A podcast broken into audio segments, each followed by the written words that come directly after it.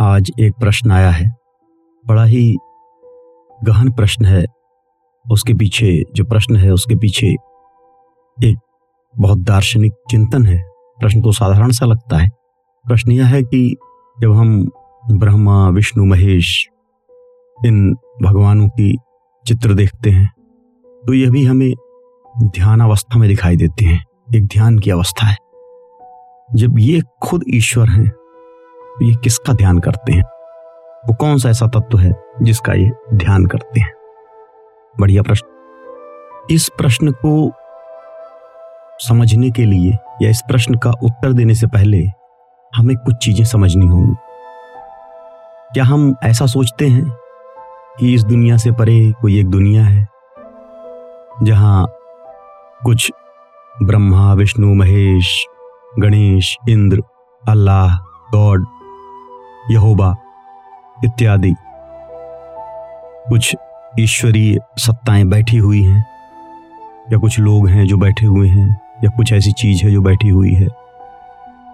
और जो अपने अपने ग्रुप्स को, जो हिंदुओं का देवता है या जो जिसकी पूजा करता है, वो उसको, उसकी इच्छाएँ पूरी करता है।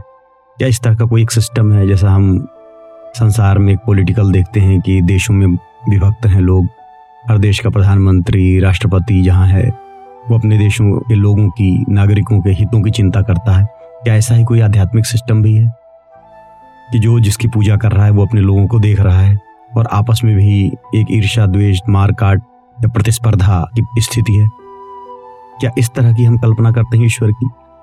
या हम यह सोचते हैं कि ईश्वर एक ही है और हम उसको अलग अलग नामों से पुकारते हैं अलग अलग नामों से जानते हैं? हो सकता है बहुत सारे लोग इस बात को मानते हो। बहुत सारे लोग इस बात को भी मानते हो कि नहीं जी शिव ही है, या विष्णु ही है, या ब्रह्मा ही है, या गणेश जी ही हैं, बाकी कोई नहीं है, या केवल अल्लाह है, बाकी कोई नहीं है, सब झूठे हैं, या यहोबा है, बाकी कुछ नहीं है। अलग अलग लोग अलग अलग तरीके के विचार रखते हैं। लेकिन तार्किक, दार्शनिक रूप से कौन सा ऐसा विचार है जो पुष्ट होता है, जो तर्कों के द्वारा स्थापित किया जा सकता है, और जो ऋषियों के द्वारा आत्म साक्षात्कार किया गया, जिस और जो सिद्धांत वैज्ञानिक सिद्धांत है। सबसे पहले हमें विज्ञान के रूप में ही इस बात को जानना और समझना पड़ेगा कि अगर हम ऐसी कोई कल्पना कर रहे हैं कि संसार में कहीं भी कोई सत्ता बैठी हुई है, एक देश में, एक स्पेस में कहीं पर भी, और वह हमारी प्रार्थनाओं का उत्तर देती है तो हम गलत सोच पर हैं, हम गलत रास्ते पर हैं। यह विश्व ब्रह्म के अतिरिक्त किसी अन्य वस्तु से बना हुआ ही नहीं अल्टीमेट रियलिटी एक है। उपनिषदों में उसे ब्रह्मन, ब्रह्म इन शब्दों से विभूषित कहा गया है और यह भी इसलिए कहा गया है ताकि कुछ ना कुछ तो कहना पड़ेगा, बिना कहे उसे समझा ही नहीं जा सकता। और जब इसके गुणों की बात आई तो यही कहा गया कि यह निर्विकल्पक है। अर्थात बुद्धि से परे की चीज़ है। हमारी बुद्धि इसके बारे में कुछ नहीं जान सकती, हम कुछ नहीं सोच सकते इसके बारे में। हमारे अंदर जो आत्मा है, वो आत्मा ही ईश्वर ही है, इस ईश्वर का अंश ही है। तार्किक रूप से अंश भी नहीं कहा जा सकता, लेकिन हम मान लेते हैं कि ईश्वर का अंश ही है और अपनी आत्मा का साक्षात्कार करने से हम ईश्वर का साक्षात्कार कर लेते हैं। संसार में ईश्वर के अलावा कुछ भी नहीं है। तो ये ब्रह्म के अलावा कुछ भी नहीं है। जो कुछ भी है, वह ब्रह्म है। तो ब्रह्मा, विष्णु, महेश, अल्लाह, गॉड, ये कौन है? जब हम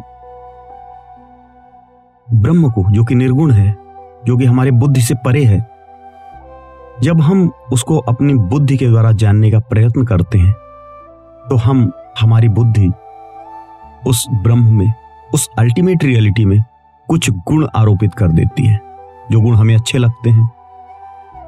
वो गुण हम उस अल्टीमेट रियलिटी पर आरोपित कर देते हैं।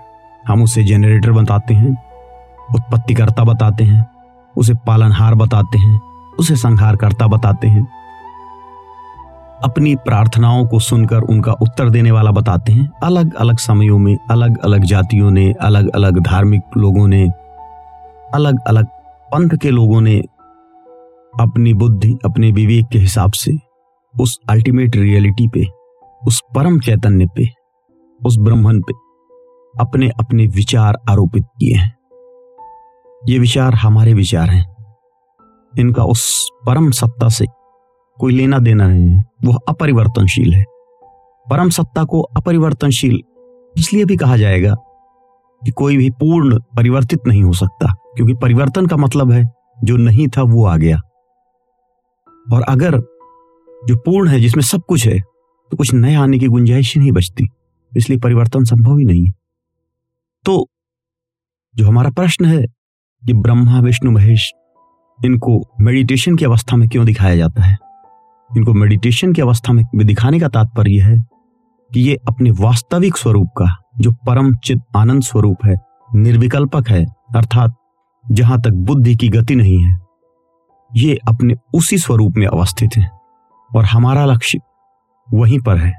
हम ईश्वर की प्रार्थना करके अपनी मनोवांछित इच्छाओं को पूरा करने के लिए वर मांगते हैं, स्वास्थ्य मांगते हैं, धन मांगते हैं, सफलता मांगते हैं।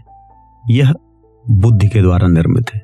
जो बुद्धि के द्वारा ईश्वर निर्मित है, वो इन बुद्धि के द्वारा मांगी गई चीज़ों को देने के लिए। लेकिन मनुष्य का गंतव्य जीवन का अंतिम लक्ष्य, ये वस्तुएँ नहीं है।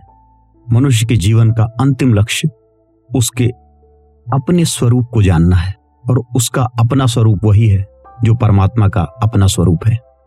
उस अर्थ में हम ब्रह्मा, विष्णु, महेश किसी भी ईश्वर से भिन्न नहीं है, क्योंकि ब्रह्म के अलावा किसी और की सत्ता ही नहीं है, जो चैतन्य हमारी अपेक्षा उच्चतर है। वह ईश्वरीय रूप में अवस्थित है। जैसे अगर हम गोल्ड की बात करें तो जिसे हम ईश्वर कहते हैं, वो 24 कैरेट गोल्ड है। और जो मनुष्य है, उसमें कोई 18 परसेंट है, कोई 10 परसेंट है 10 कैरेट है, कोई 18 कैरेट है। कोई 22 है। ये चैतन्यों का क्रम है। लेकिन जब हम ब्रह्म की स्थिति में देखेंगे तो कहीं स्वर्ण नहीं है। वह एक एनर्जी है, जो कि हमारी बुद्धि से परे है, हमारे ज्ञान से परे है, हमारे वचनों से परे है। हम उसके बारे में कुछ नहीं कह सकते। हम वहाँ तक पहुँच सकते हैं। वहाँ तक पहुँचने का एक साधन है मेडिटेशन अपनी बुद्धि से परे जाना, अपनी आत्मा में उतर जाना। और आत्मा स्वरूप का साक्षात्कार करना। तो जब ब्रह्मा, विष्णु और महेश को मेडिटेटिव फॉर्म में दिखाया जाता है तो यह दिखाया जाता है कि वो अपने ही वास्तविक स्वरूप का चिंतन कर रहे हैं और वास्तविक स्वरूप का चिंतन आपको भी करना है, क्योंकि आपका वास्तविक स्वरूप वही है जो ब्रह्मा, विष्णु और महेश का है। यह तार्किक है और धर्म को तार्किक होना चाहिए और यह धर्म एक ऐसा धर्म है, सनातन धर्म, जो व्यक्ति को ईश्वर तक ले जाता है। व्यक्ति को जन्म, मरण के चक्र से मुक्ति दिलाता है। मोक्ष की बात करता है। यह मोक्ष केवल सनातन धर्म में है, क्योंकि सदियों से ऋषियों ने, दार्शनिकों ने, वैज्ञानिकों की तरह निरंतर शोध की और उस शोध के परिणाम स्वरूप उन्होंने यह पाया कि किस तरह इंसान ईश्वरत्व को प्राप्त कर सकता है? ईश्वर तक पहुँचने का रास्ता क्या है?